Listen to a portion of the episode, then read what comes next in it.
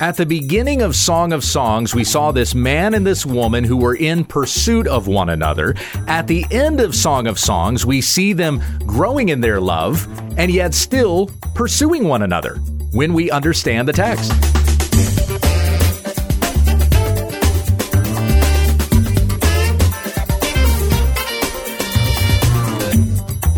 This is When We Understand the Text, a daily Bible commentary to help encourage your time in the Word.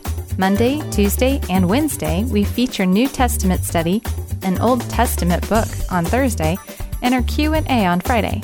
Now here's your teacher, Pastor Gabe. Thank you, Becky. Today we will be finishing our series through the Song of Songs. Starting today in chapter 8, if you want to open up your Bible and join with me there. Counting the introduction, this is the 13th lesson, and all of these lessons have been archived on our podcast page, www.utt.podbean.com. It's all free, and you are welcome to access these lessons at any time. I'm going to begin reading in verse 4 through verse 7 of Song of Songs, chapter 8. This is the word of the Lord, beginning with the response from the man. I call you to solemnly swear, O daughters of Jerusalem, why should you arouse or awaken my love until she pleases? Then the villagers respond, Who is this coming up from the wilderness, leaning on her beloved? And then we have this response Beneath the apple tree I awakened you. There your mother was in labor with you. There she was in labor and gave birth. Put me like a seal over your heart like a seal on your arm. For love is as strong as death, jealousy is as severe as Sheol. Its flashes are flashes of fire, the very flame of Yah. Many waters cannot quench love, nor will rivers overflow it. If a man were to give all the riches of his house for love, it would be utterly despised. So, a reminder as to where we are. The husband and the wife have just made love again. That was in chapter 7. And then they ran away together. They ran to see how their love might continue to grow and flourish in this relationship, this family that they are building together. The woman said in chapter 7, verse 11, Come, my beloved, let us go out into the fields and spend the night in the villages. Let us rise early and go into the vineyards. Let us see whether the vine is flourished and its blossoms have opened, and whether the pomegranates have bloomed and there I will give you my love. So we had a time previously where the man had come to her and had wanted to make love to her, but she was not receptive to his desire. He went away into the city and she thought that she had done something wrong now at this point and he had gone to find fulfillment somewhere else, which of course we know was not the case, but this was her guilty conscience that was plaguing her. So she ran away to go and find him after they have found one another and have enjoyed and tasted of each other once again. Now the woman does not ever want to be separated from him. Wherever we go, let us go there together, that our love may grow with one another. And so that was the statement there at the end of chapter 7. And this exploration to see whether the vine had flourished and its blossoms have, have opened. This is the woman saying, let, let us see how much more we can get out of this relationship together. But in addition to that, as I mentioned last week, there is also hints of fruitfulness in the marriage in the sense of being able to start a family, to have children. Let us see if we can have children. If our love can multiply all the more in this way. For as God had commissioned the man and wife when he created them, be fruitful and multiply and fill the earth. And that is a creation command that has not expired. We are still to be fruitful and multiply. God intends to expand his kingdom through the bearing of children, that we would raise up our children in the training and the instruction of the Lord, and that they would hear the gospel and grow to know Jesus Christ and put their faith in him. It's one of the best church growth strategies out there. Raising up children in the Lord. Of course, we're supposed to be out there preaching the gospel. We have that in the Great Commission. In Acts 1 9, you will be my witnesses to Jerusalem, to Judea and Samaria, and then to the ends of the earth. And so the apostles, the disciples, went out and did that. But we also expand the kingdom of God through godly families. And so here, this husband and wife desire to be fruitful and multiply, and they're going to see if the Lord will bless them with children. And so we see their uh, the intimacy that they have with one another growing and flourishing. This is one of the ways that intimacy is grown between a husband and a wife. It's not just through sex, although that's certainly one of the ways that we think about it. Not even just through communication and praying together and attending church together or studying God's word together. We also grow in intimacy by raising families together. So a husband and wife grow their intimacy by having children. Hence why this statement here in uh, chapter 7, verses 11 and 12 is not only about growing their love together, but also literally growing as a family together. That will grow their love. At the start of chapter 8, those first three verses, the woman talks about how she just wants to dote on the man. She wants to serve him. And what will the result of that be? Verse 3 Let his left hand be under my head, and his right hand embrace me. I will serve him, and he will draw me close to him. We see this closeness that's growing between each other. Last part of chapter 7 and early part of chapter 8. His response, which is what we start with today in verse 4 I call you to solemnly swear, O daughters of Jerusalem why should you arouse or awaken my love until she pleases? Now, as we consider Song of Songs to be a song, you typically think of a song as having verses and then a chorus, right? well, if Song of Songs has a chorus, a refrain that gets repeated, this is probably it, because this is the third time we've heard such a phrase. Now, the first couple of times were worded a little bit different. This was in chapter 2, verse 7, I call you to solemnly swear, O daughters of Jerusalem, by the gazelles or by the hinds of the field, that you do not arouse or awaken my love until she pleases. The second time we heard it sounded very similar. Chapter 3, verse 5. I call you to solemnly swear, O daughters of Jerusalem, by the gazelles or by the hinds of the field, that you do not arouse or awaken my love until she pleases. Slightly different when we read it here in chapter 8, verse 4. I call you to solemnly swear, O daughters of Jerusalem, why should you arouse or awaken my love until she pleases? So there's not the call to swear on the gazelles of the field this time. The previous times, they weren't yet married. The marriage or the wedding did not happen until chapter 4, and then they consummated their union at the end of chapter 4 and start of chapter 5. So, in those times before they were married, the man is saying, Don't arouse or awaken my love until the proper time, until it's time for that.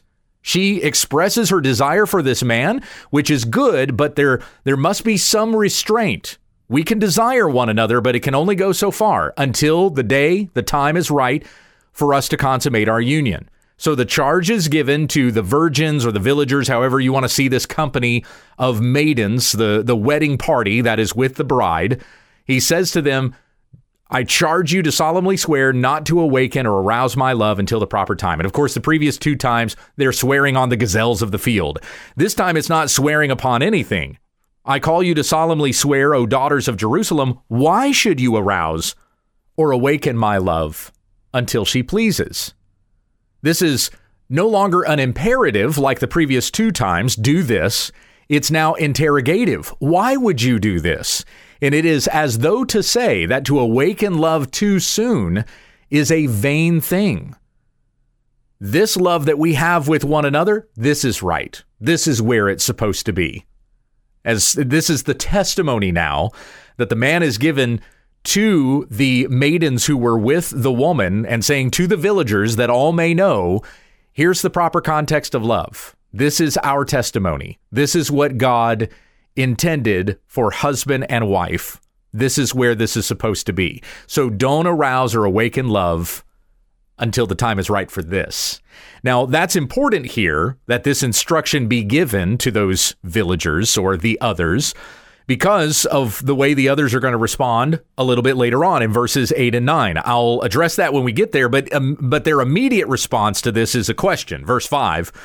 Who is this coming up from the wilderness leaning on her beloved. And it's interesting that the virgins or the villagers, now it's almost as if they don't even recognize her because she is with her love who has utterly transformed her. She is a, a new person now, a different person, united with her spouse, growing with her husband, in that whoever she was previously is unrecognizable to the woman that she is now. Now, let me apply this to something spiritual, as we often consider Song of Songs to be allegory to the way that Christ loves his church. When Christ loves us and draws us to himself, and we are, as the bride of Christ, as his church, leaning on our beloved, so may the others look at us and say, Who is this coming up from the wilderness, leaning on her beloved? You look at who we were before Christ and who we are now, and it's two completely different people. We have been transformed by the Lord. Previously, we were dead in our sins and our trespasses in which we once walked, following the course of this world, following the prince of the power of the air, the spirit that is now at work in the sons of disobedience, among whom we all once lived in the passions of our flesh, carrying out the desires of the body and the mind, and were by nature children of wrath, like the rest of mankind. That's what it says in Ephesians chapter 2 verses 1 through 3. But God, who is rich in mercy, did not leave us dead in our sins, but made us alive together with Christ. By grace we have been saved. We have been transformed into something else and are being conformed to the image of the Son, as said in Romans 8:29. So we're no longer sons of disobedience. We are sons of the living God and having been adopted into the family of God, rescued from this fallen world which is coming to destruction, and we have been transferred to the kingdom of light which is coming into glory, we are new people. We are different people, and we should look different than the people that we once were. No longer living in the passions of our flesh and the desires of our mind, we are living for Christ and in his righteousness. And so let us turn from the ways of the world and the desires of our flesh, and let us turn to Christ and desire the Lord. So there is even application in this question that is asked from the others Who is this coming up from the wilderness, leaning on her beloved? They should know. But she looks so wonderfully beautiful and different, being with the man that she is united to for life. Our marriages need to be that way too, incidentally. So a man is to leave his father and his mother and hold fast to his wife, and the two shall become one flesh. That's stated in Genesis 2. That is in Matthew chapter 19. Jesus repeats it. The Apostle Paul uses it in Ephesians 5, where, by the way, he says marriage is to be a picture of the way that Christ loves his church. So a man leaves his father and his mother and holds fast to his wife, and the two become one flesh.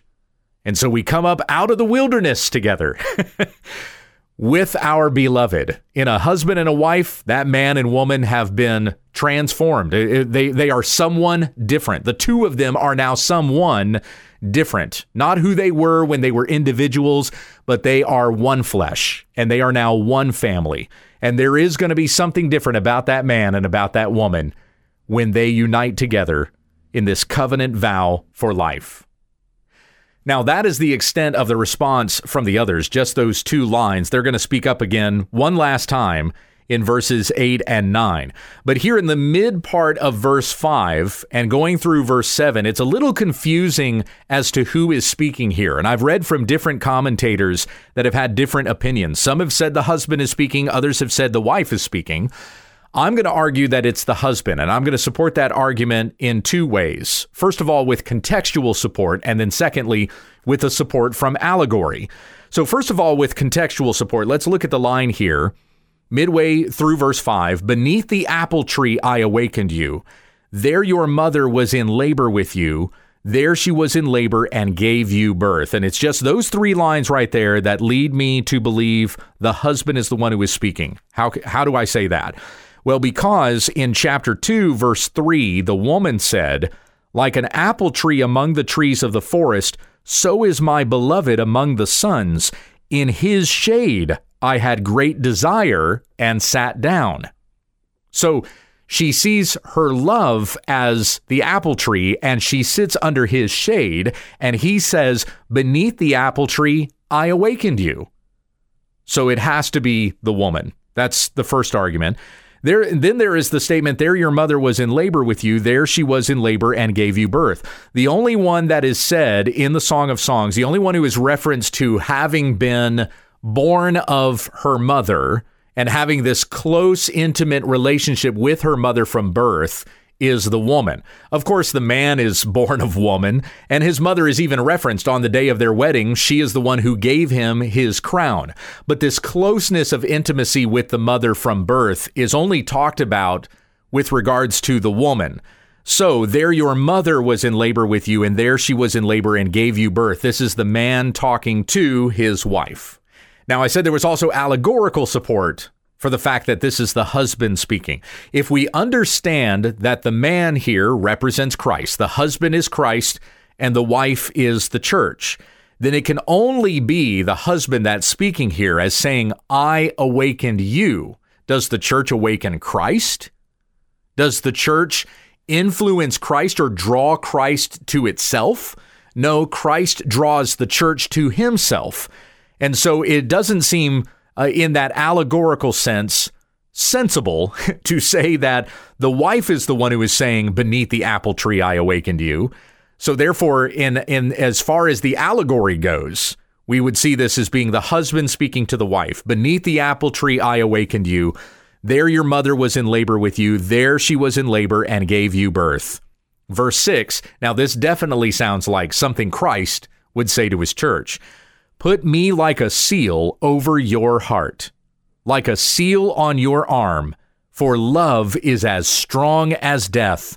Jealousy is as severe as Sheol. Its flashes are flashes of fire, the very flame of Yah. That is the name of the Lord as it appears here in Song of Songs. And I'll explain the name Yah, which is Yahweh, here in just a moment. So start at verse 6 Put me like a seal over your heart, and like a seal on your arm. What is the woman's posture here? What did the others say about her?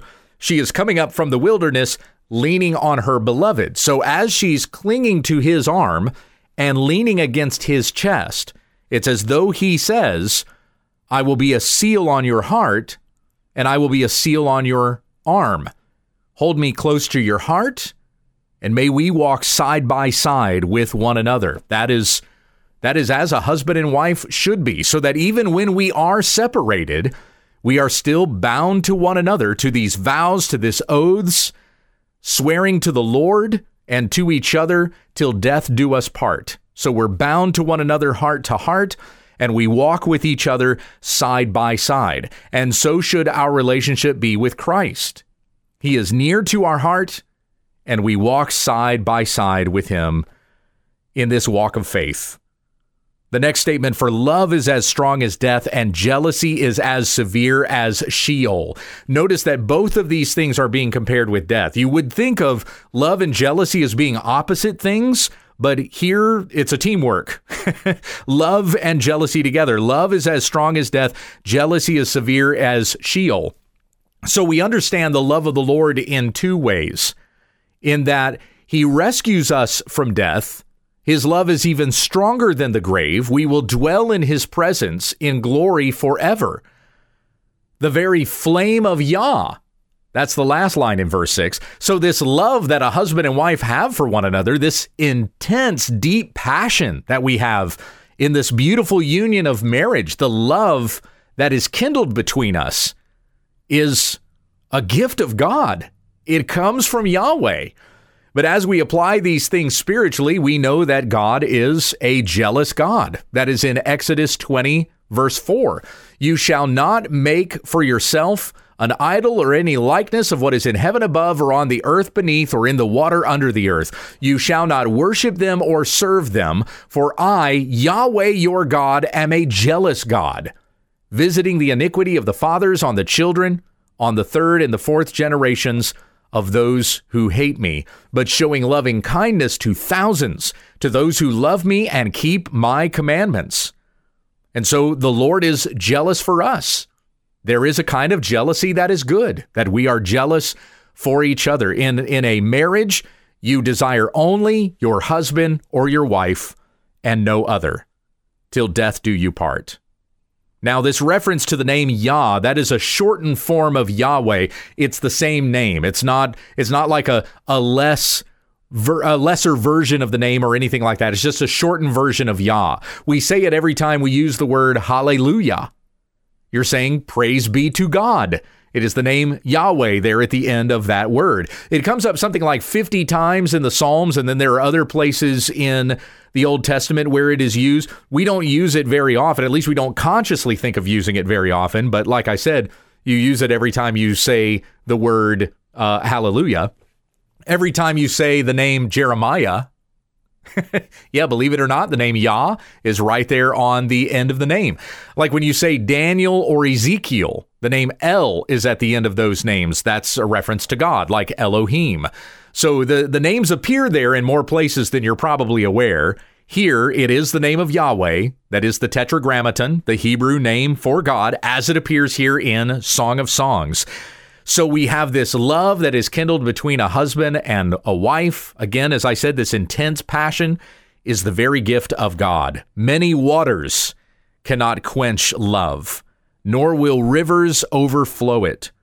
If a man were to give all the riches of his house for love, it would be utterly despised. You cannot buy it, it cannot be afforded. No one can gamble me away from my bride.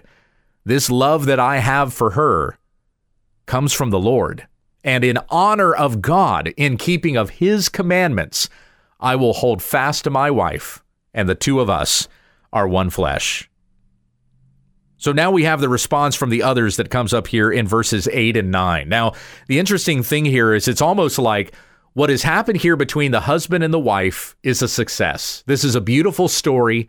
They are on their own, and there is no need for us to try to continue to kindle this fire or this love. There is someone else who needs us. Let's look at it. Verses 8 and 9. We have a little sister and she has no breasts. What shall we do for our sister on the day when she is spoken for? If she is a wall, we will build on her a battlement of silver, but if she is a door, we will barricade her with planks of cedar. A little sister with no breasts, who would that be referring to? Well, there's another woman in this village, a young woman who is not yet ready for marriage. So we're talking about a girl here.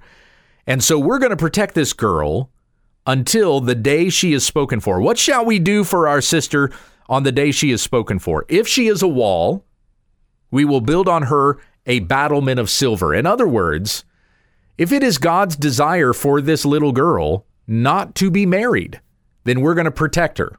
We will protect her from men who want to have her and just use her and we're also going to protect her from the desires of her own flesh that she not whore herself out with other men. We will build on her a battlement of silver. That's something solid that cannot easily be conquered. But if she is a door, if one day a man should enter into her courts and desire her for a wife, we will barricade her with planks of cedar. We're still going to protect her, but these are things that can be moved. And when the timing is right for him to enter in and make her a wife, then we'll help her to awaken love at the proper time. We finish with the words of the wife and the husband to one another. Verse 10. This is the woman in response to what the others had just said. She says, I was a wall and my breasts were like towers. Then I became in his eyes as one who finds peace. Solomon had a vineyard at Baal Hamon he gave the vineyard to caretakers. Each one was to bring 1,000 shekels of silver for its fruit. My very own vineyard is before me. The thousand shekels are for you, Solomon, and 200 are for those who take care of its fruit. We have something of a parable here, and it's demonstrating these great vineyards that belong to Solomon, and he gave the vineyards for others to take care of. Each one was to bring a thousand shekels of silver for its fruit. But then in verse 12, she says, My very own vineyard is before me. And this is this is her saying it doesn't matter what Solomon possesses, and it doesn't matter how great and vast and fine these vineyards are. My vineyard is mine, and even Solomon cannot have it. It is mine to give to whom I please. And here, The reference to Solomon is actually to the king. She's not talking about her husband. She's just very simply saying Solomon can keep what he's got. The thousand shekels are for you, Solomon, and 200 are for those who take care of its fruit. This vineyard that belongs to the bride, she gives to her husband. She is her husband's, and he is hers. So he responds in verse 13 O you who sit in the gardens, my companions are giving heed to your voice. Let me hear it. So, who is the one that is sitting in the gardens? Well, according to the parable we just heard, it is the woman with her own vineyard. So he says to his bride, O you who sit in the gardens, my companions, the others, the villagers, they're giving heed to your voice. The people are listening to you. He says, Let me hear it, as though to say, Let me hear of your love for me, and let it be a testimony to others as well. And she says, Hurry, my beloved and be like a gazelle or a young stag on the mountains of spices. She says to him, Pursue me. Let's go.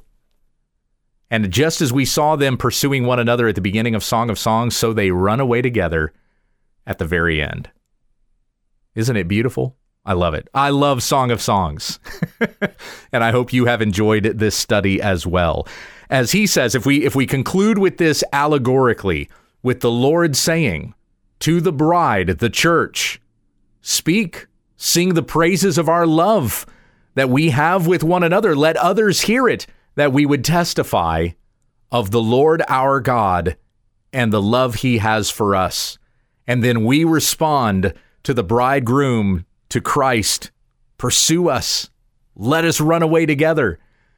And we spend our lives long holding fast to Christ until we enter into his kingdom in glory.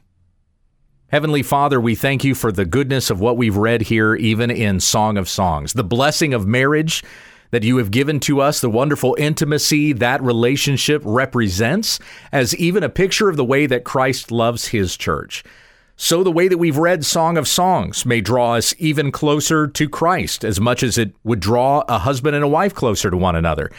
May we testify and sing the praises of God for the wonderful goodness and kindness that you have shown to us, so that others may know your love and repent of their sin and turn to Christ, and so live.